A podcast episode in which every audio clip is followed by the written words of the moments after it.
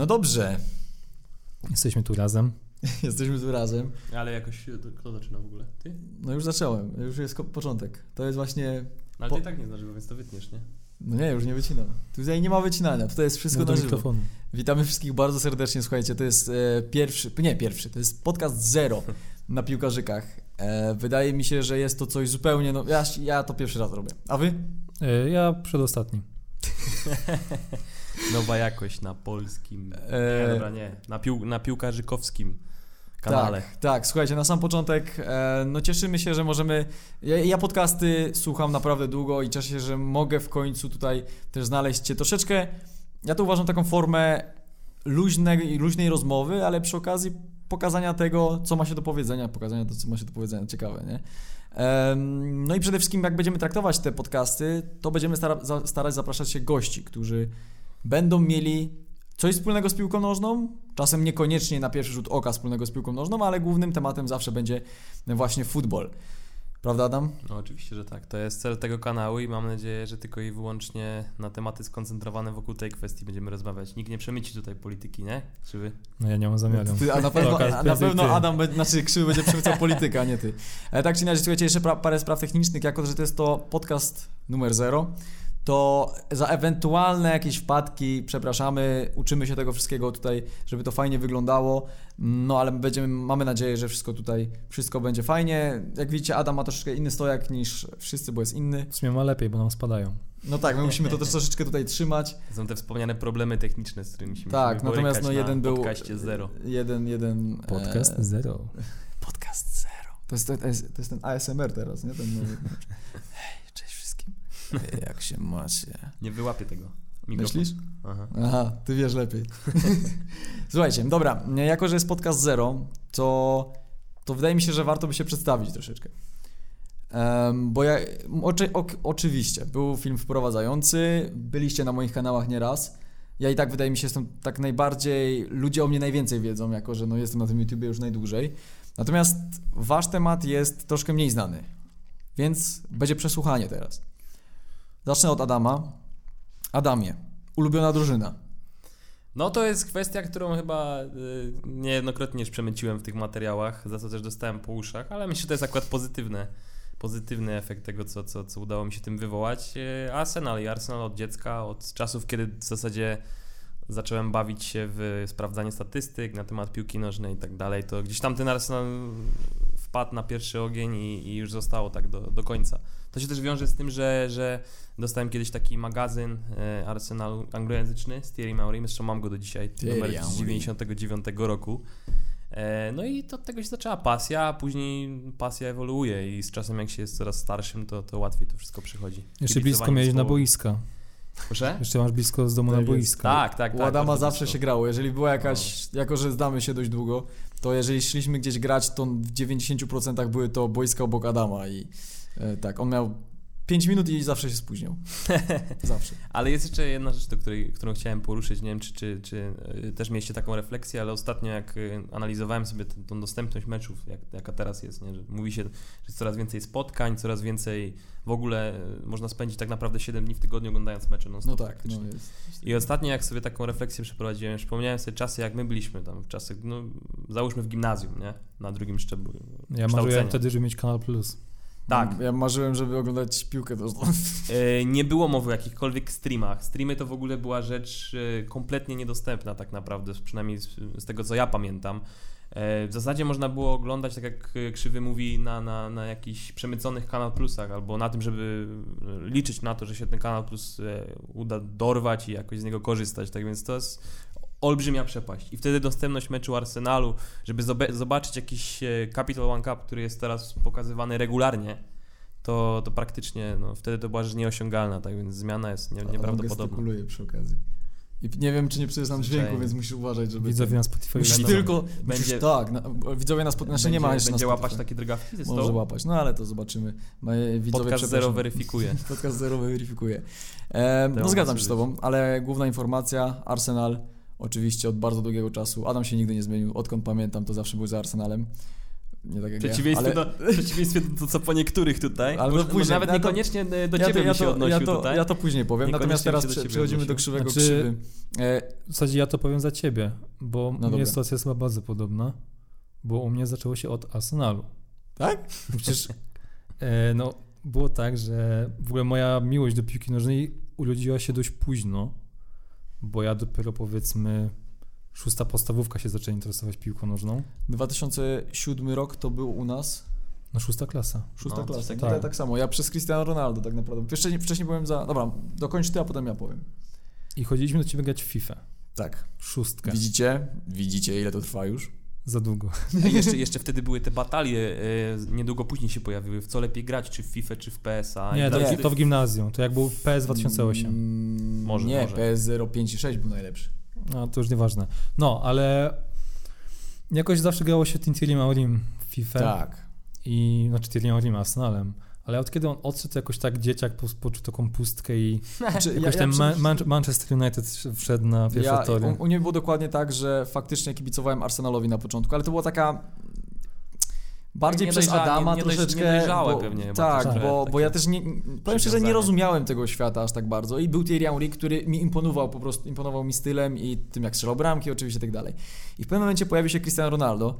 I tutaj ja to mówię otwarcie, bo miałem wtedy właśnie, byliśmy w 6. klasie jakoś podstawówki i zacząłem się przyglądać Manchesterowi United. No i wtedy na stałe już kibicuję Manchesterowi od tamtego czasu, czyli no już 11 lat. Ale wszyscy i tak zaczęliśmy z tego samego gruntu wyszliśmy, czyli z angielskiego gruntu, nie było... Znaczy, no poza tym jednym przypadkiem, do którego się też odnosiłem przed chwilą, chciałem, żebyś to poruszył, czyli kibicowanie 2 klubom jednocześnie, posiadanie 2 ulubionych klubów, to jest rzecz Adam bardzo zawsze charakterystyczna. Kontrowersyjna. Ja bardzo też sympatyzuję z Borussią Dortmund. I to właśnie się zaczęło, powiedzmy, za czasów FIFA 08, kiedy właśnie w karierze prowadziłem Borussię, jako że był tam Ebi Smolarek. I jakoś tak, powiedzmy, że wtedy też poczułem tą sympatię do tego klubu. I jakoś, powiedzmy, że to się utrzymywało na wysokim stopniu, kiedy była trójka Polaków i bardzo się wtedy interesowałem tą Borussią, że naprawdę obejrzałem, nie pamiętam, który to był sezon, ale no chyba wszystkie mecze naprawdę oglądałem na Eurosporcie Borussii. No ale nie wiem, jakoś... United mistrzowski, może mistrzowski sezon. Na pewno wtedy. Obydwa, drugi mistrzowski cały na pewno, a pierwszy, pamiętam pierwszy mecz, bo wtedy debiutował Lewandowski i to było z Bayernem Leverkusen, przegrali u siebie 0-2. Bolało, jak Klopp przychodził do Liverpoolu, prawda? Zresztą taka też anegdota, bo sezon mistrzowski, przepraszam, przed sezonem mistrzowskim byłem właśnie w Niemczech odwiedzić Borussię Dortmund, znaczy stadion Borussii Dortmund. Odwiedziasz sezon. I zwiedzałem stadion i przewodnik pytał po niemiecku oczywiście wszystkich, czy wiedzą... Przypomnij nam, jak przewodnik pytał po niemiecku. Przy okazji przypominamy sobie lekcje z niemieckiego w liceum. Pytał, czy gości, czy pamiętają, czy wiedzą, jakie są nowe transfery Borussii. Aha. I nikt nie wiedział o Lewandowskim piszczku, wszyscy tylko Kagała. No i proszę. Mogę się popisać. I wszyscy ci, którzy tak mówili, to znaczy, takimi małymi aparacikami. Niestety, ale ja wtedy byłem z kuzynem, który mi wszystko tłumaczył i niestety, ale no nie zdążyłem powiedzieć za niego. Kiedy mój tłumacz mi powiedział, to już było za późno. Czyli Manchester, ale głównie Manchester United. Tak, United. Częściej rozmawiamy, ale to mówimy. Śledzę Borussię. No oczywiście, chyba każdy śledzi jeszcze jakby poczynania klubów, gdzie są Polacy, tak? No bo jeszcze Piszczek tam gra, no już... Piszczu najwięcej występów w Lidze Mistrzów w barwach Borussii, w sensie piłkarzku najwięcej... Najlepsze właśnie czasy Borussii przypadły de facto na jego kadencję taką. No a jeżeli chodzi o właśnie, powiedzieliśmy kluby, że kibicujemy komu i tak dalej, to chciałbym zahaczyć jeszcze o doświadczenie sportowe już samo w sobie, bo ja załóżmy, jest tak, że oczywiście piłkę lubię oglądać, natomiast wbrew temu, co robię na co dzień, czyli gram w FIFA i interesuję się tą piłką, to jakby doświadczenia sportowego żadnego nie mam, jeżeli chodzi o piłkę, czyli trenowania. Natomiast jako, że was znam, to wiem, jak u was to wygląda, natomiast widzowie nie wiedzą. I też, żeby wprowadzić tak totalny temat właśnie piłki nożnej, kto jakie ma doświadczenie, no to po kolei. Tym razem zacznę od Krzywego. No u mnie sytuacja jest taka bardzo jasna. Nigdy nie trenowałem piłki nożnej, bardzo to było raczej rekreacyjne, ale byłem na paru treningach. W naszym rodzimym Piaście Cieszyn byłem na jednym treningu. Piast Cieszyn. Tak chyba szósta klasa właśnie, kiedy się zaczynała moja przygoda z piłką nożną. Ty nie byłeś kiedyś u mnie na treningu? Ja byłem raz. Nie, ty byłeś, ja nie byłem. Ja byłem raz i ostatni. No i co? I byłem jeszcze chyba w gimnazjum, w jakiejś mieścinie obok Cieszyna na chyba 2-3 treningach. No ale ogólnie Zamarska, krzywe doświadczenie ma bardzo podobne do mnie, jeżeli ale bardzo dużo grywałem w piłkę nożną, tak. No nie, no to wakacyjnie to było się codziennie na boisku. Tak, no czyli rekreacyjnie. Adam, ty troszkę większe doświadczenie, jeżeli chodzi o... Jeżeli chodzi o pozycję, to kiedyś bramkarz, obecnie obrońca. No właśnie, to jest też ciekawe, bo ty chyba, zresztą obaj jeszcze bronili chyba, nie? W klasowych szkateczkach. Ja w gimnazjum, ja byłem takim defensywnym. W podstawówce. Ja biegałem strasznie dużo. W podstawówce ja nie grałem jeszcze. No ja grałem jako zmiennik. Byłem za słaby. A w gimnazjum, kiedy się rozwinęły moje umiejętności, to byłem bramkarzem. Ale ogólnie i tak trafiliśmy na ciężkie czasy, bo patrząc jak to teraz wygląda i też patrząc z perspektywy sędziego na te młode roczniki, które mi się czasami udaje sędziować, to po pierwsze warsztat idzie coraz bardziej do góry, większą się wagę przykłada już na najniższym stopniu, a za naszych czasów to było bardzo, bardzo laickie, bardzo amatorskie. No ale wiesz, jeszcze... my też nie możesz powiedzieć, że graliśmy, znaczy ja nie, ty grałeś w klubie, natomiast nie było to nigdy na poważnie chyba, aż no tak, nie? Że no, to było oczywiście rekreacyjnie wciąż w klubie, ale właśnie teraz do czego zmierzam? Zmierzam do tego, że ten poziom teraz nawet na tym najniższym poziomie się coraz bardziej profesjonalizuje i nawet w tych zespołach, które gdzieś tam kiedyś intuicyjnie były wiązane z dnem piłkarskim, ten warsztat cały czas do góry idzie, więc to jest rzecz, która też może rodzić progres. Czyli sugerujesz za 5-10 lat polska reprezentacja będzie miała naprawdę mega mocny skład. Powinna być i sugeruję też, że mieliśmy pecha. Trafiliśmy na pechowe czasy, chociaż ja nie mogę narzekać, ale tak jak już chłopaki też mi się wydaje, że jakbyśmy mali, to nie było takiego piłkarza topowego w polskiej reprezentacji, który byłby wzorem, że można coś osiągnąć. No nie było takiego. Nie było lewego, lewego nie było. Jakim jest lewy teraz, to prawda. No teraz w sumie mamy, patrzcie, lewy. Dzieciaki teraz są być Lewandowski. Lewy, Szczęsny. O właśnie, ciekawy temat. Jakiego piłkarza z dzieciństwa w reprezentacji polskiej najbardziej kojarzycie? No, z dzieciństwa? Tak. Smolarek na pewno. Też Smolarek chyba bym powiedział. Ja mi pierwszy do głowy przyszedł Maciek Żurawski. Tak na pierwszy... Nie, ja bym nie powiedział Maciek Żurawski. Teraz mi przyszło do głowy, tak sobie pomyślałem, jeszcze Dudek ewentualnie. Dudek wiesz, tak. Ale to już wiesz, ten pierwszy instynkt, nie? Bo to jest... Ja bym jeszcze powiedział Boruca. Boruc to już jak czasy ja nowsze. Jak piłką, to właśnie jako, że byłem bramkarzem, powiedzmy, no to ten Boruc jednak jak na Euro 08 bronił, to było... Coś. Nie wspominam. Za bramkarzy to ja bardziej z tych czasów tego, jak byliśmy dziećmi, za Bajtla to się kojarzy Majdana, nie? Też Radek Majdan. Tak, był taki okres. On go kopał. Klasyczny filmik do zobaczenia na YouTubie. Jeżeli chodzi, no, czy oczywiście też każdy znał Olisadebę na przykład, nie? Jeżeli powiem o takiej reprezentacji polskiej, co prawda to było o wiele wcześniej, ja wtedy miałem, wy też, 8-10 lat. Natomiast o nim się słyszało, nawet jeżeli ktoś się nie interesował piłką, to o Lisadebę słyszał. Tak? 8 lat na mundialu. Pamiętam, jak mi babcia kiedyś kupiła piłkę nożną plus i był Ronaldo na okładce z tą taką komiczną fryzurą na Mistrzostwach Świata w Korei i Japonii. Ja kiedyś czytałem, bo wiecie czemu on to zrobił, tą fryzurę w ogóle? No to czekaj, to ostatnio też mi to... Bo ogólnie chodziło o to, że on miał kontuzję i nie chciał, żeby ludzie gadali o tym, że jego kariera mogła się skończyć, że coś jest nie tak, jakby, że może nie wrócić albo wróci, żeby nie dyskutowali. No zrobił sobie fryzurę tak absurdalną, tak bardzo dziwną, kultową można już w tym momencie powiedzieć, bo każdy go kojarzy właśnie z tego uczesania. No, że rozmawiali tylko o jego włosach. Ja myślę, że gdyby teraz ją zrobił, to by na nikim nie zrobiła wrażenia. Nie, nadal by zrobiła, moim zdaniem. Wyobraź sobie, jak ja bym teraz się opitolił tutaj z przodu, no to przecież bym wyglądał jak ostatni. No, ale każdy by po prostu powiedział, że jak Ronaldo, ale no... No tak, no, ale dobra, wyobraź sobie, Krzywy, że teraz robimy ci tak, że masz tu wycięte i zostają ci tylko boki. Miałem tak niedawno. No, nawet no nie wspominajmy tych czasów, idziemy dalej. No, ale dawne czasy były. No dobra, słuchajcie, jak jesteśmy w takim... Co ja jeszcze nie powiedziałem, co ja robiłem. Ja na poziomie okręgowym maksymalnie na poziomie okręgowym, więc też ta kariera w cudzysłowie dość mocnym nie była wysoko zawieszona, ale to były czasy, które ja wspominam bardzo, bardzo pozytywnie. I tego mi najbardziej teraz brakuje też w czasach studenckich, w zasadzie pod koniec czasów studenckich, ten okres w ogóle na studiach, to odseparowanie od piłki nożnej, jak się trzeba było zadeklarować, czy jest się sędzią, czy się zostaje na boisku, bo siłą rzeczy tak trzeba było zrobić, mając w perspektywie studia, to było bardzo trudne. To jedna z trudniejszych decyzji, bo tej piłki nożnej, jeżeli się trenuje od dziecka, to po prostu bardzo, ale to bardzo brakuje. Brakuje na co dzień i brakuje sportu. Mi brakuje sportu już tak codziennego, bo ja mówię, nie trenowałem piłki nożnej, trenowałem pierwsze karate, potem siatkówkę, więc jakiś tam praktycznie codziennie coś ze sportem miałem związanego. Tenisa też grałeś, przegrałeś ze mną kilka razy. Nigdy nie przegrałem z tobą w tenisa, nigdy. I to jest, proszę, zapiszcie sobie to w notatniku, ale Adam nigdy nie wygrał ze mną w tenisa. Ale jak się ścigamy, on na snowboardzie, ja na nartach, to ja zawsze jestem szybszy. Myślę, że to mało kogo obchodzi.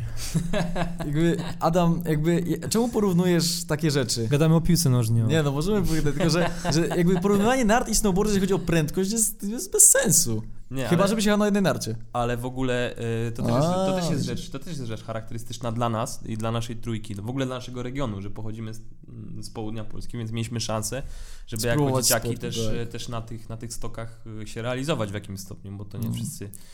Nie wszystkim jest. Ogólnie dane, sport nie? Był, nie? Sport był. No tak. Nie powiedziałeś jeszcze o jednym. Znaczy nie wiem, czy to wszyscy wychwycili, bo też nie wiem, czy każdy jest od początku. Sędziowanie. Teraz bardziej sędzia niż piłkarz aktywny, że tak to ujmę. Bardziej sędzia niż kalosz.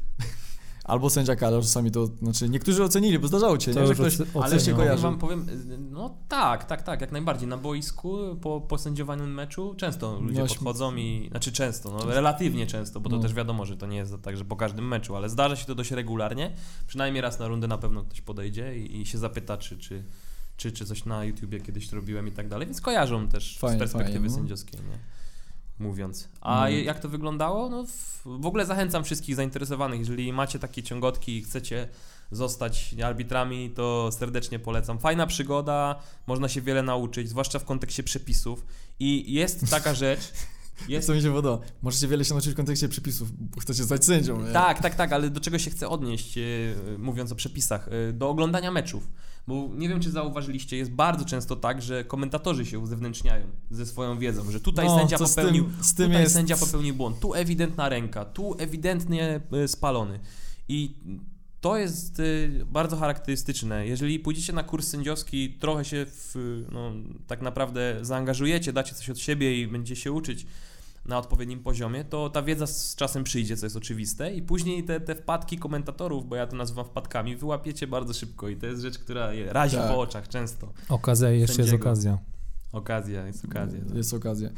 Dobra, to już mamy profil nakreślony każdego z nas, jako że piłkarzyk. W ogóle nie ma jednego piłkarzyka z nami, miał być, ale jeździ chłopak dużo.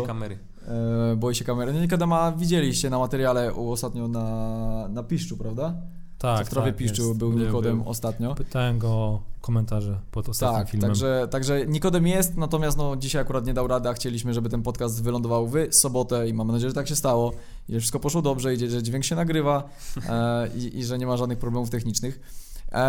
W ogóle nie powinieneś tak mówić, powinieneś robić jak Kuba Wojewódzki. Jest wtorek, 22:00, witamy serdecznie na żywo. Tylko, że wiesz jaki jest problem? Że przy Kubie Wojewódzkim pracuje nie 3 ludzi, którzy akurat siedzą przy mikrofonach i muszą patrzeć na światła, nagrywanie audio i kamery, tylko 30 ludzi. No tak, ale nie, mówię, że powinieneś powiedzieć, że to robimy teraz, nie? Robimy to, krzywy woli nie widzieć nas, jak mówimy. Nie, po prostu pamiętam komentarze, że... komentarze. Właśnie, swoją drogą, jeszcze komentarze przed przerwą techniczną, którą zaraz będziemy musieli wykonać. Jest wiele naprawdę fajnie pozytywnych komentarzy, ale żeby teraz trochę was za kłopotanie tutaj wrzucić, jest też wiele, że na przykład jesteśmy podróbkami. Czy czujecie się jak podróbki? Nie. Nie, no co ty, podróbki. Zawsze się pojawią takie komentarze. Ciężkie tematy, ale myślę, że nie. Ja osobiście w ogóle mam taki mechanizm, który na boisku też się wyrobił. Jako sędzia usłyszałem w życiu tyle pretensji, obelg, inwektyw. Byłem każdym rodzajem... No to tak jak ja na YouTubie przez 3 lat. Czego myślę, że większość z was się może spodziewać. Tak więc nie, mechanizm obronny jest wyrobiony i taka autoimmunologia też do odpowiedniego poziomu już doszło. Był komentarz taki jeden, kolejny kanał piłkarski, tyle już jest, po co kolejny?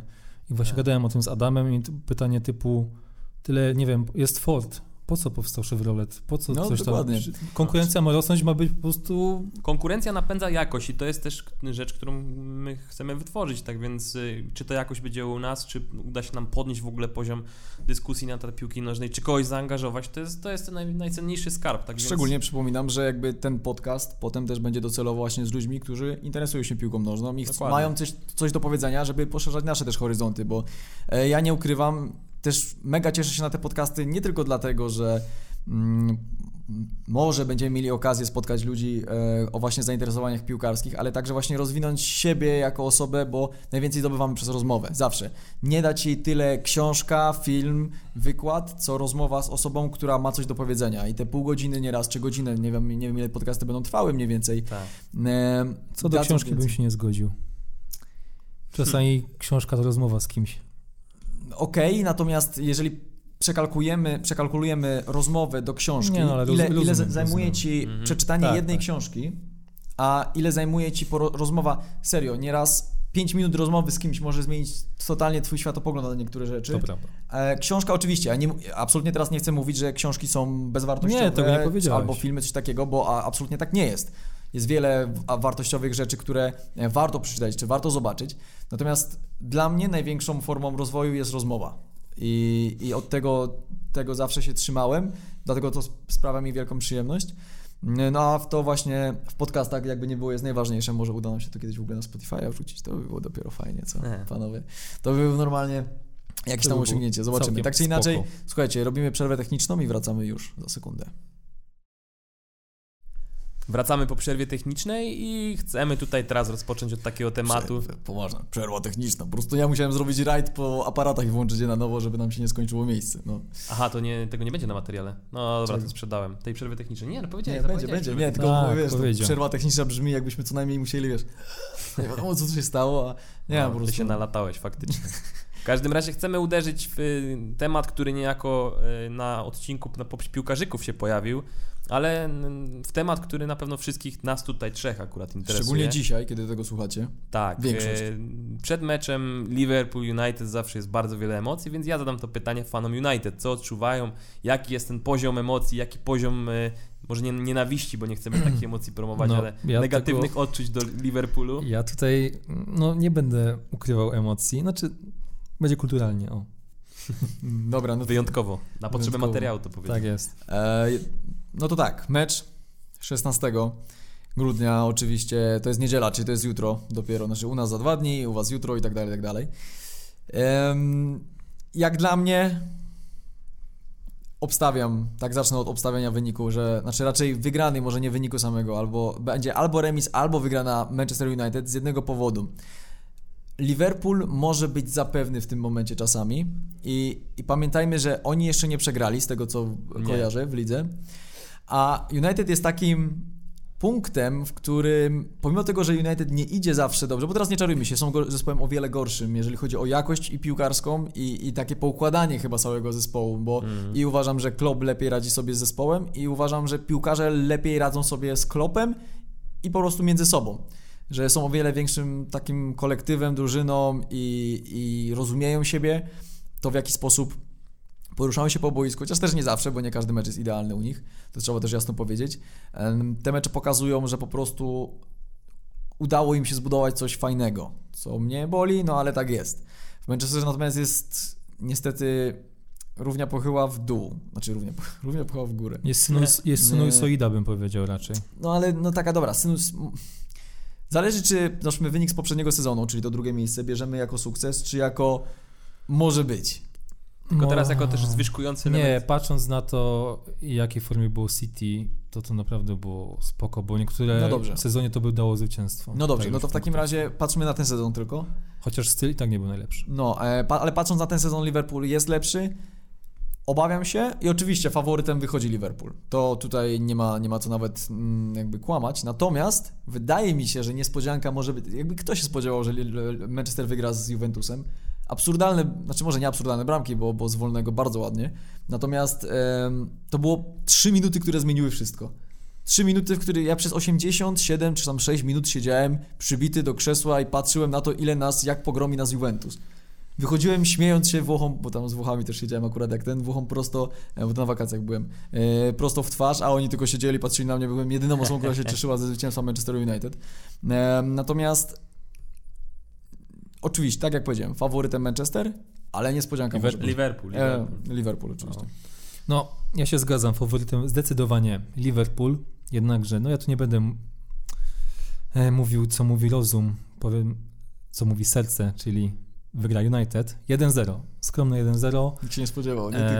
Adam się nie spodziewał wcale, że dwóch kibiców Manchesteru będzie za Manchesterem. W ogóle się, a przecież i tak mnie zaskoczył twój głos, bo no tak, bardzo, bardzo rozsądnie powiedziałeś to swoje zdanie na temat Liverpoolu. Ciekawi mnie jeszcze jedna kwestia, bo... A mogę dokończyć? Tak, przepraszam bardzo, zaraz ja dokończę. Tak jak Adam już powiedział, czy Kubańc, już nie pamiętam, ja zawsze bardzo, no w tym momencie bardzo ukrywam moją... nie chcę mówić nienawiść, ale niekoniecznie brak sympatii do Liverpoolu, ale to jest też taka ciekawa kwestia, że często teraz trzeba się tak hamować z jakimiś emocjami odnośnie meczów, nie wiem, tonować emocje, a chyba nie o to chodzi w piłce i ja czasami specjalnie nawet się próbuję napędzać na ten Liverpool przed meczem, żeby jeszcze bardziej czuć ten mecz, czuć każde zagranie i to jest takie... No, czasami sztuczne w moim wykonaniu, może takie specjalne, ale... Jeżeli mogę coś powiedzieć, zależy w jakim, jakby jeżeli jesteś między znajomymi, to jak najbardziej, nakręca się i ten. Tak. Jak będziemy prowadzić kiedyś live streamy, bo wydaje mi się, że to możemy fajnie też czasem zagrać. Postaram się. To moim zdaniem wtedy też jak najbardziej nieobiektywizm jest potrzebny, tak? Takie negatywne, nawet czasem powiedzenie czegoś niemiłego na drugi, bo to jest naturalne, też nie ma co udawać na żywo przed kamerą, że my jesteśmy tacy normalni, porządni, wszyscy fajnie, nie? Jakby każdy ma, jak nieważne z kim gra Manchester, jeżeli Manchester przegrywa albo strzela bramkę, to najczęściej lecą niepochlebne słowa w stronę przeciwnika, no bo jakby cieszę się, że mój zespół wygrywa i nieważne, i to nie jest jakby zrodzone z jakiegoś takiego specjalnego, że nienawidzę wszystkich, tylko Manchester kocham, natomiast to jest piłka nożna, to są emocje, tak? I tak to wygląda. No, one powinny być też na pierwszym planie, bo to decyduje tak naprawdę, że piłka nożna, no umówmy się, jest najpopularniejszym sportem drużynowym na świecie. W ogóle teraz w tej chwili już chyba można spokojnie rzec, że sportem. Nie, kto ma podejście? Super Bowl, futbol amerykański, nikt nie ma podejścia tak naprawdę, więc jeżeli o to chodzi, to ja jestem jak najbardziej tutaj za krzywym. Jeszcze taka anegdotka, w Anglii to jest, ta religia jest posunięta do tak wysokiego, znaczy futbol jako religia jest posunięta do tak wysokiego stopnia, że tam naprawdę czasami się trzeba wstrzymywać ze swoją przynależnością klubową. Pamiętam takie anegdotyczne historie z pracy przecież, że szef był za Tottenhamem i nie można było się, ja do końca pracy, pracując przez wakacje w magazynie, do końca pracy nie ujawniłem się, że jestem kibicem Arsenalu, po prostu z obawy, że nasze rozmowy, które były na fajnej stopie, nagle się okażą nieprzyjemnymi rozmowami, tak więc to jest dość ciekawe. Oczywiście są też ludzie, którzy podchodzą do tego bardzo humorystycznie i to jest super element, ale fakt faktem, że tam jest ta zagorzałość i ta intensywność tej emocji jeszcze bardziej napędza tą rywalizację, a to jest to, co jest cenne. A w Polsce nie jest, może nie mówię o tej religii, bo jakby wydaje mi się, że w Anglii jest to wiele bardziej rozwinięte, natomiast w Polsce też ta przynależność klubowa, tak mi się wydaje, bo sam nigdy nie byłem jakimś wielkim fanem Ekstraklasy, to jeżeli ktoś mnie zna, no to wie. Natomiast wydaje mi się, że też jest mocna jakby identyfikacja z klubem w Polsce. Tak, tylko że to nie jest tak powszechne. W Anglii to jest jednak powszechny trend, nie? Że tam każdy, nieważne czy jesteś 50-letnią kobietą z Dorset i przyjeżdżasz do Londynu, czy jesteś, nie wiem, 10-letnim chłopcem, to i tak każdy wie tak naprawdę przynajmniej coś o tej piłce. Oczywiście zdarzają się skrajne przypadki, że ludzie są kompletnie wyautowani, nie interesują się piłką nożną, ale ogólnie rzecz biorąc, to też już z takiego doświadczenia też zawodowego, poznając wiele ludzi anglojęzycznych, zwłaszcza z Wielkiej Brytanii, każdy mniej więcej o ten kontekst piłkarski w rozmowie może zahaczyć swobodnie i może coś na ten temat powiedzieć, tak więc ta piłka nożna jest rzeczywiście zakorzeniona w swoim w kraju macierzy, że tak powiem, więc to jest ten element, który jest charakterystyczny i chciałbym, żeby też w Polsce się to coraz bardziej przebijało. No to zobaczymy. Pokłosiem tego jest też to, że mamy problemy z frekwencją na stadionach, bo ludzie nie są tak globalnie zainteresowani piłką nożną, w związku z tym tylko ci nieliczni, po raz kolejny. Sukcesy napędzają tak naprawdę zainteresowanie, no bo gdyby było coś takiego, że nie wiem, powiedzmy Legia Warszawa, jako że najprostszy przykład, pierwszy z brzegu mistrza Polski, tak? Regularnie grywałaby w Lidze Mistrzów, no to frekwencja, założę się, nawet na ekstraklasowych meczach byłaby wyższa, bo oznaczałoby to wyższy poziom piłkarski. No jasne, jasne. I za wyższym poziomem piłkarskim idzie lepsze widowisko, większe emocje, nie? Znaczy, no to nie każdy... zawsze akurat poziom czy liga jest równoznaczna z tym, z frekwencją, bo widzę w Łódź przecież... No tak, to to jest trzecia liga aktualnie, czy druga? Nie jestem pewien. Czekaj, druga chyba teraz w tej chwili. Drugi poziom. Mhm. Znaczy nie pierwsza liga, okay, tylko drugi... Ale od każdej reguły są wyjątki. Tak. Klasyczne powiedzenie. Więc... No, ale no to każdy tam kibicuje na swój sposób. Ja też nie chcę się jakoś teraz specjalnie tutaj bić tej ekstraklasy, bo to też nie o to chodzi. Natomiast no, wyszliśmy od punktu tego, że w Anglii jest to o wiele mocniejsze, dlatego pojedynki na przykład w ogóle Manchesteru z Liverpoolem, no nie tylko na podłożu, zaczęły się nie tylko na podłożu piłkarskim, ale przede wszystkim przemysłowym, tak jak oni walczyli ze sobą tak naprawdę. No i dlatego tak się nienawidzą, bo wydawałoby się wszyscy, a Manchester United, Manchester City, że to są najwięksi rywale, a nie w ogóle. Ja akurat powiem szczerze, jakbym mogłem wybierać, kto ma wygrać mistrza, Liverpool czy City, to wolę zdecydowanie City. No, tak, to jest coś takiego. Zawsze w Manchesterze zostaje. No, można się jakoś pocieszać. Takie pocieszenie. Tak jest. No, także to jest nasza kwestia na temat, no chyba, że ty chcesz coś... O, ty możesz obiektywnie powiedzieć na temat meczu coś.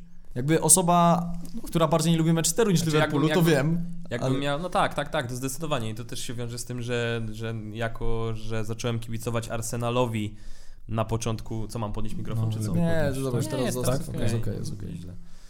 Jako że zacząłem kibicować Arsenalowi mniej więcej w czasach, kiedy ta rywalizacja opierała się o Arsenal i Manchester United, to zawsze to United było tym klubem najbardziej, że tak powiem, przeciwstawnym. No tak.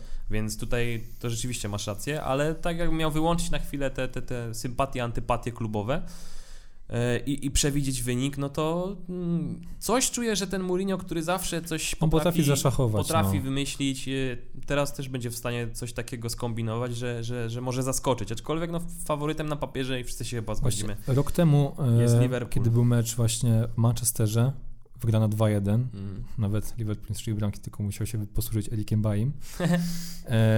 Jednego byłem pewien, że w meczu nie będzie istniał Salah. Mourinho dał taki plaster, że... Herrera wtedy? Czy... Właśnie nie pamiętam kto. Czy Yang go chyba przykleił? Yang. Wydaje mi się, że Yang, bo wtedy były te memy, że ciągle szukamy Salaha w kieszeni Ashleya. Tak. No a zgadzam się, ale też wydaje mi się, mówię, że... Chociaż on tak teraz w takiej dość gorszej formie niż rok temu jest, ale nadal groźny. Wydaje mi się, że jakby... To już nawet nie analizując tego na papierze, tylko ta rywalizacja w głowie tych zawodników też jest ogromna. Manchester ma coś do udowodnienia, Liverpool boi się, że jakby miała ta nadejść pierwsza porażka, to byłaby z Manchesterem. I to masz takie, nie możemy przegrać. Nie z nimi. I co się tutaj dzieje? Tak przegrywają z nimi właśnie. Bo Manchester tak naprawdę, jeżeli każdy się spodziewa, że Manchester dostanie. Każdy się spodziewa tego, że okej, przegrają to. Natomiast jeżeli miałaby ta pierwsza porażka, to by było taki boost dla Manchesteru, znaczy to z drugiej strony. Teraz to już ciężko mówić o jakimś booście, bo ten zespół walczy o ledwo top 4 może w obecnej sytuacji. Natomiast no, mecze z Liverpoolem, moim zdaniem Manchester Liverpool rządzą się swoimi prawami i pomimo dobrej formy Liverpoolu teraz awansowali do Ligi Mistrzów, na co liczyłem, że się nie wydarzy. Tak, jak kibicowałem z całej sił Napoli. No niestety. Byłem bardzo smutny, kiedy Milik nie strzelił tej... No, ale to już wiadomo, wydaje mi się, że to będzie ciekawe spotkanie i jego wynik niekoniecznie jest przesądzony przed w ogóle rozpoczęciem tego meczu. Dobra, zostawmy ten temat, bo już żeśmy... Bo w ogóle dostaliśmy łatkę, została nam przypięta łatka, że jesteśmy tylko za Premier League, więc może ją odczepimy. No dobra. No. Tak, zejdźmy z tego gruntu. Miałeś temat odnośnie meczów chyba, nie? Tak, właśnie, ja chciałem was zapytać. Poruszyłem to zresztą taki podobny, to samo pytanie zadałem na naszej grupie na Facebooku, odwiedzajcie. Szyki plak. Jaki mecz najbardziej zapadł wam w pamięci do dzisiaj? Że pamiętacie, może nie każdy szczegół, ale bramki, emocje, jakie wam towarzyszyły wtedy, no, to jest moje pytanie. Odpalisz? Tak, trzeba nacisnąć. Przerwa techniczna, zaraz wracamy. No moje pytanie brzmi, jaki mecz, albo kilka meczów zapadło wam najbardziej w pamięci i dlaczego? Jakie emocje wam to wtedy towarzyszyły? Znaczy ze względu na to, jakie emocje wam towarzyszyły wtedy, jakie padały bramki, kto grał? No dobra, to ja pasuję na razie, bo muszę się zastanowić. Adam, masz coś w głowie? Ja mogę podać przykład, żeby... Ja mam dwa mecze, ale możesz zacząć ty, jak zadajesz pytanie, bo nie masz. Powiem tak samo chyba, jak napisałem dla przykładu na naszej grupie. Powtórzę jeszcze raz, zapraszamy. I był to tak, przede wszystkim Euro 08 i chyba wszystkie mecze z reprezentacją Turcji, a szczególnie szczególnie końcówka meczu z Chorwacją oraz karne, a także powrót z 0-2 do 3-2 z meczu z Czechami. Tam, w którym meczu było tak, że Volkan Demirel dostał czerwoną kartkę? Ze Szwajcarią. 2-1. Kurde, no tam to są tamte trzy gole strzeli Turkowie, bo dla Szwajcarii też, nie pamiętam jak się nazywał ten piłkarz, ale mniejsza o to. Co dalej? Mówię, że ten Turek strzelił dla Szwajcarii, w sensie Szwajcar, ale Turek z pochodzenia. No to Der Diok jest tak. Ale to nie był Der Diok na 100% akurat, ale mniejsza. Jeżeli chodzi o to, tu właśnie podkreślimy znowu moją sympatię do Borussii, ale ćwierćfinał Ligi Mistrzów z Malagą, kiedy Malaga wygrywała 2-1 w 90 minucie, a Borussia potrzebowała... Santana, nie? Tak, dwóch bramek do strzelenia. No, to był kozacki mecz. Co po prostu... No, emocje po prostu mną wtedy szargały i mnie rozerwały pod koniec, kiedy Santana strzelił na 3-2, ale nie tylko mnie, bo Sergiusz Ryczel, pamiętam, również wtedy oszalał. Był całkowicie bezstronny jako komentator. Dobry. Chyba też nikt... Zawsze pamiętam mecz jeszcze Lecha Poznań z Austrią Wiedeń. O tak, to jest. W ogóle to są fajne wspomnienia z tych przygód jeszcze drużyn, które z sukcesem rywalizowały w europejskim. Zauważyłem, że wymieniłem same mecze z mojego, powiedzmy, może nie dzieciństwa, ale bo Borussia Malaga były, ile to było, 5 lat temu? No, czas leci szybko. Tak, ale no ten Lech i Turcja to jest... Lech to jest chyba, to był 2009... Chyba tak. Trzeba by było sprawdzić, nie pamiętam. 2009, Lewandowski jeszcze grał przede wszystkim. Nie tak, 2009, bo Lewandowski jeszcze grał. Renhifo grał, Lewandowski, Peszko grali jeszcze wtedy w Lechu. To Hattenberger strzelił tę bramkę. Tak. No i Murawski, gol na 4-2, tak. I Poznań oszalał. No to są moje takie przykłady. Jest tego więcej, ale powiedzmy, że na razie się wstrzymam. I tak staram się przeszukiwać wszystko w moim umyśle, jeżeli chodzi o takie mecze, które tak naprawdę, nie wiem, pamiętam każdą minutę i powiem ci szczerze, nie wiem, czy byłem w stanie. Nie chodzi o to, bo jakby ja kojarzę wiele meczów, tak, bramki z różnych spotkań. Na pewno musisz pamiętać mecze, na których byłeś, to 100%. Więc to się musi. Byłem na meczu 0-0 z Hull City w Manchesterze. Super przygoda. Też, fajnie było. Fajnie było, nie? My byliśmy z Krzymu akurat. Ten film, nie wiem czy pamiętacie, 24 godziny do Manchesteru. Trafił nam się najlepszy mecz chyba, jaki się dało zobaczyć wtedy. To oczywiście byłem. Byłem na meczu towarzyskim ze Szwajcarią Polski we Wrocławiu. Byłem na przykład, też jest ciekawy, byłem na meczu Pucharu Polski z Lecha z Legią Warszawa.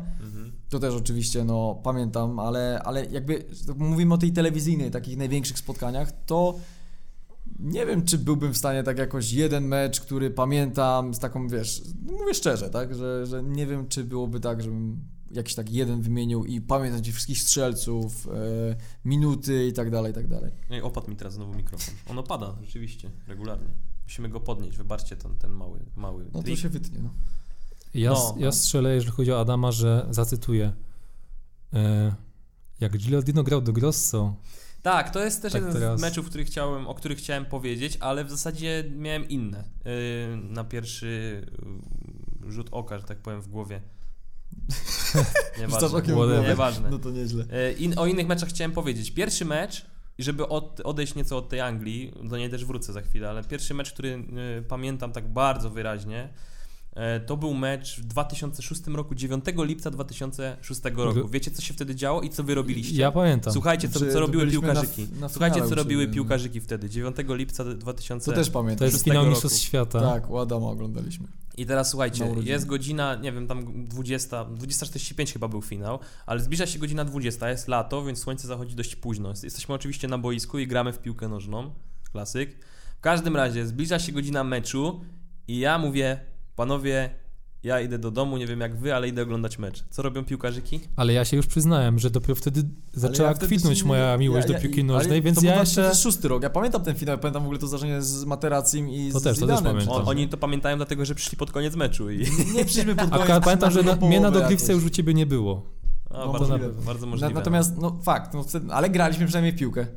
Tak, to prawda. No. Tak. Jakby, tak jak Krzywy powiedział, tak ja powiedziałem, że ja dopiero tak naprawdę od 7-8 zacząłem coś kojarzyć z piłki nożnej więcej tak. niż to, że tam finał właśnie. Natomiast no tamten mecz i powiem ci szczerze, jak boiska nie pamiętam, to jak wróciliśmy do ciebie i jak siedzieliśmy w twoim pokoju, jak przy telewizorze, to pamiętam bardzo dobrze wszystko. I karne chyba, nie? Dawid Trezeguet, poprzeczka, tak. Ale mi było wtedy szkoda strasznie Francuzów. Byłem za Francją. Nie chcę powiedzieć całym sercem, bo to trochę sztucznie brzmi, ale kibicowałem Francji, więc to jest mecz, który na pewno pamiętam bardzo dobrze. Później drugi mecz, który też z polską ligą na przykład jest związany, tylko że z europejskimi pucharami, odbije troszkę piłeczkę Lecha i Austrii Wiedeń. To mecz Wisła-Twente, wygrana oczywiście Wisły, ale to co się działo po meczu. W Odense. Odense z Fulham, tak. Bramka, która ostatecznie pogrążyła drużynę Martina Jola wtedy, tak. Ówczesnego menadżera Fulham, a dała awans Wiśle. To były też niesamowite emocje i to bardzo dobrze pamiętam, naprawdę. To jest też taki mecz, który się wybija. I ten Parejko, który pyta kamerzysty, co? Remis? Tak. I zaczął się drzeć. Tak, i te ręce do boku. Klasyk. No to każdy ma jakieś tam swoje chyba wspomnienia na pewno. A negatywny mecz? Bo ja właśnie chciałem powiedzieć jeszcze taki negatywny mecz, że twoja drużyna powiedzmy przegrała. Bo ja tu mogę powiedzieć znowu przykład. No to nie wiem, to musi być finał Ligi Mistrzów. Musi być finał Ligi Mistrzów, Arsenal, Barcelona i płakałem wtedy jak bóbr, kiedy Beletti strzelał bramkę na 2-1. Tak, 1-1 chyba Eto, 2-1 Beletti. Manuel Almunia w bramce po, no według mnie głupiej interwencji, do dzisiaj nie rozumiem tego wyjścia Jensa Lehmana. I to był mecz, kiedy ja rzeczywiście ryczałem po meczu i było mi bardzo, bardzo smutno. I mecz, w którym Thierry Henry, nasz idol, zagrał słabo. To nie był mecz Henry'ego. Ale miał asystę. Asystę miał od rzutu wolnego, wiesz. Zagrał do mojego ukochanego Sola Campbella. Oczywiście Wszyscy wiemy, gdzie przed Arsenalem grał, a jak nie wiemy, to polecam sprawdzić. To jest pokaz tego, jak się powinno dobierać kluby w swojej karierze. I polecam, żeby zajrzeć wszystkim fanom angielskiej piłki, ale też ogólnie piłki nożnej. To ja w sumie nie powiedziałem żadnego pozytywnego meczu United, ale ten negatywny United to jest, na bank wszyscy kojarzycie, mecz z Bayernem Monachium. Kiedy United, nie chcę powiedzieć gromiło, ale naprawdę przeważało w Manchesterze. W Monachium było 2-1, oczywiście gol w końcówce Olicza. I było spokojne 3-0, piękna bramka, pamiętam, na niego takim krzyżakiem strzelona. I w drugiej połowie zaczęło się już pod koniec pierwszej zaczęło się źle dziać. Olicz z zerowego kąta prawie, może przesadziłem teraz, strzelił Van der Sarowi na 3-1. I później niesamowity gol Robena, po wrzutce Liberiego z rzutu rożnego.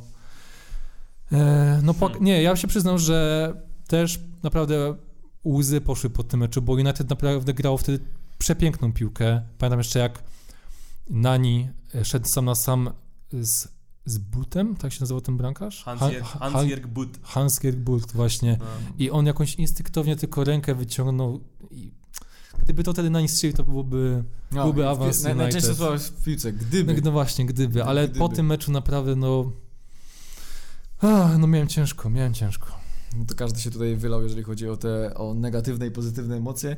To jeszcze na sam koniec, słuchajcie, zostając w tym świecie piłkarskim, jako że będziemy powoli kończyć dzisiejszy podcast, jako że jest 0 i już wydaje mi się... Może jakaś szybka odpowiedź na coś na Insta. Co zadawali, wydaje mi się, że tam było pytania właśnie. Czy pytanie wzięliśmy z grupy też odnośnie Liverpoolu, Arsenalu. Z grupy piłkarzyków i z Instagrama było też pytanie o mecze chyba, czy ulubionego piłkarza. No to szybko, ulubiony piłkarz, ja nie mam zresztą takiego, to jest dla mnie najcięższe pytanie. Znaczy ja to... Czy Thierry Henry kiedyś, ale... Ja mam kilku ulubionych piłkarzy. No to zawsze masz, z każdej pozycji na przykład szanujesz innego, nie? To dawaj, to złóż. To 11 każdy szybko. O, to będzie... Znaczy można tak na... Na szybkości? Dobra, na szybkości. Kto zaczyna? Ja, ty. Ale to trzeba by było chyba gdzieś tam... Może następnym razem. Następnym razem. Nie ma co teraz mi się wydaje. Albo nie z każdej pozycji jednego bramkarza, który wam się najlepiej kojarzy. Bramkarz, obrońca, pomocnik, napastnik.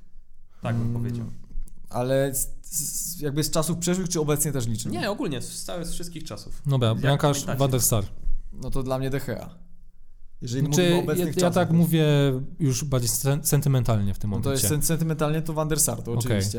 Okay. No tylko, że... Adam bramkarz. Jens Lehman też, pomimo tego finału... Serio? Lehman? Tak, najbardziej przyreklamowany bramkarz według mnie. Bardzo mi się dobrze wspomina. Tak samo jak Lehman zresztą Bartes. Ale mniejsza już o to. Dobra, powiedzmy Bartes, dwóch obrońców... Bartes Pajac to jest też klasyk postać. No mniejsza, no. Dwóch obrońców, jeżeli mówimy sentymentalnie... Ferdinand i Willicz. No tylko właśnie ja strasznie patrzę nieobiektywnie, ale zresztą jeżeli popatrzymy faktycznie na umiejętności, Campbell na przykład też świetny był, jeżeli chodzi o obrońców, czy... Nie, wiecie co, chyba to następnym razem po prostu poruszymy ten temat, jak to dobrze przemyślimy. Nie, trzeba jak zrobić jedenastkę, to jest... Bo fajne. Teraz też faktycznie bym jechał z tymi graczami United chyba. To zawsze to najlepiej kojarzy. Ale to się najprościej, z największe pozytywne emocje wiąże się z piłkarzami, którzy są związani z drużyną, której kibicujesz. No to właśnie. Jest najprostsze, nie? Więc teoretycznie... No dobra, no to poruszmy ten natomiast. Chciałem na sam koniec jeszcze, jako że następne podcasty będą już, miejmy nadzieję, że będziemy mieli okazję zaprosić gościa. Jeżeli oczywiście wam się podoba w naszą trójkę, to dajcie znać, to może od czasu do czasu będziemy sobie robić tak, żeby pogadać po prostu może o wydarzeniach, co się dzieje, może coś innego też właśnie związanego z futbolem albo okolicach futbolu. Natomiast po jednej osobie, którą chcielibyście na tym podcaście zobaczyć.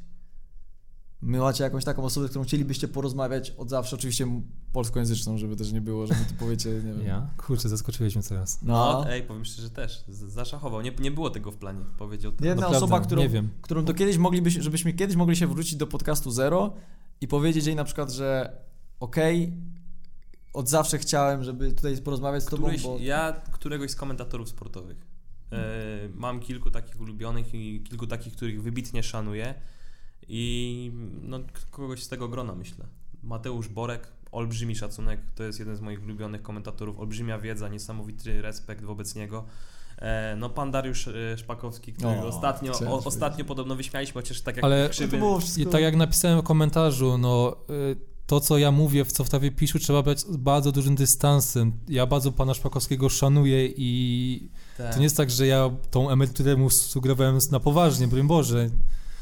Poza tym to jest jeden z takich najbardziej charyzmatycznych głosów chyba na polskiej scenie komentatorskiej. Taki, który się pamięta i którego się przyjemnie słucha. Pomijając już te wszystkie wpadki i tak dalej, każdemu się jesteśmy tylko ludźmi, zwłaszcza jak tak długo pracujemy w zawodzie. Jeszcze Michał Pol. Pan Michał Pol tak. To jest też tak pozytywna postać i olbrzymi szacunek, olbrzymi respekt też dla niego, tak więc ktoś z tej trójki jak najbardziej. No to są ja takie postacie, które w zasadzie od naszego dzieciństwa są w świecie piłki nożnej i od dzieciństwa towarzyszą też naszemu rozwojowi, tak więc ta trójka jak najbardziej. To ja, Kuba Błaszczykowski, wielki szacunek po prostu, to jest chyba mój ulubiony, w sumie mogę powiedzieć, że to jest taki, pytanie było ulubiony piłkarz, jeżeli chodzi o polskiego, to myślę, że Kuba po prostu, bo to jest to, co on przeżył w życiu, ta jego sytuacja tam rodzinna i to, ile on osiągnął, no to jest dla mnie po prostu wzór, powiedzmy, taki piłkarski i z nim byłoby fajnie kiedyś porozmawiać, naprawdę. No i też ma fajne imię. No dokładnie, ja chciałem właśnie powiedzieć, że fajnie byłoby zaprosić, może nie personalnie by tak powiedzieć, tylko kogoś ze starszych reprezentantów Polski, albo nawet powiedzmy nie aż tak bardzo starych, bo żeby poznać kulisy piłkarza, który właśnie na co dzień żyje z kadrą i żeby podzielił, uchylił troszkę rąbka tajemnicy, jak to faktycznie wygląda, a nie wszystko co wiemy z mediów tak. I być może właśnie kogoś z 2008, który właśnie kamera się rozładowała. No ale na przykład, i mówiąc o starych reprezentantach, no czy naprawdę nie chcielibyście porozmawiać na przykład z Ebi Smolarkiem? Oj, to tak. Dowiedzieć się, co czuł strzelając z Portugalii bramki na przykład. Co czuł, kiedy Manu Arboleda wsadzał coś, czego nie powinien wsadzać tam, gdzie nie powinien.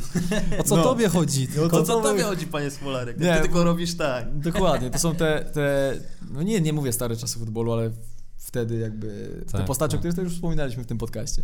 Dobrze, to by było na tyle w dzisiejszym materiale. Słuchajcie, to był podcast Zero Piłkarzyków. Oczywiście po mojej lewej stronie Adam, po prawej stronie Krzywy.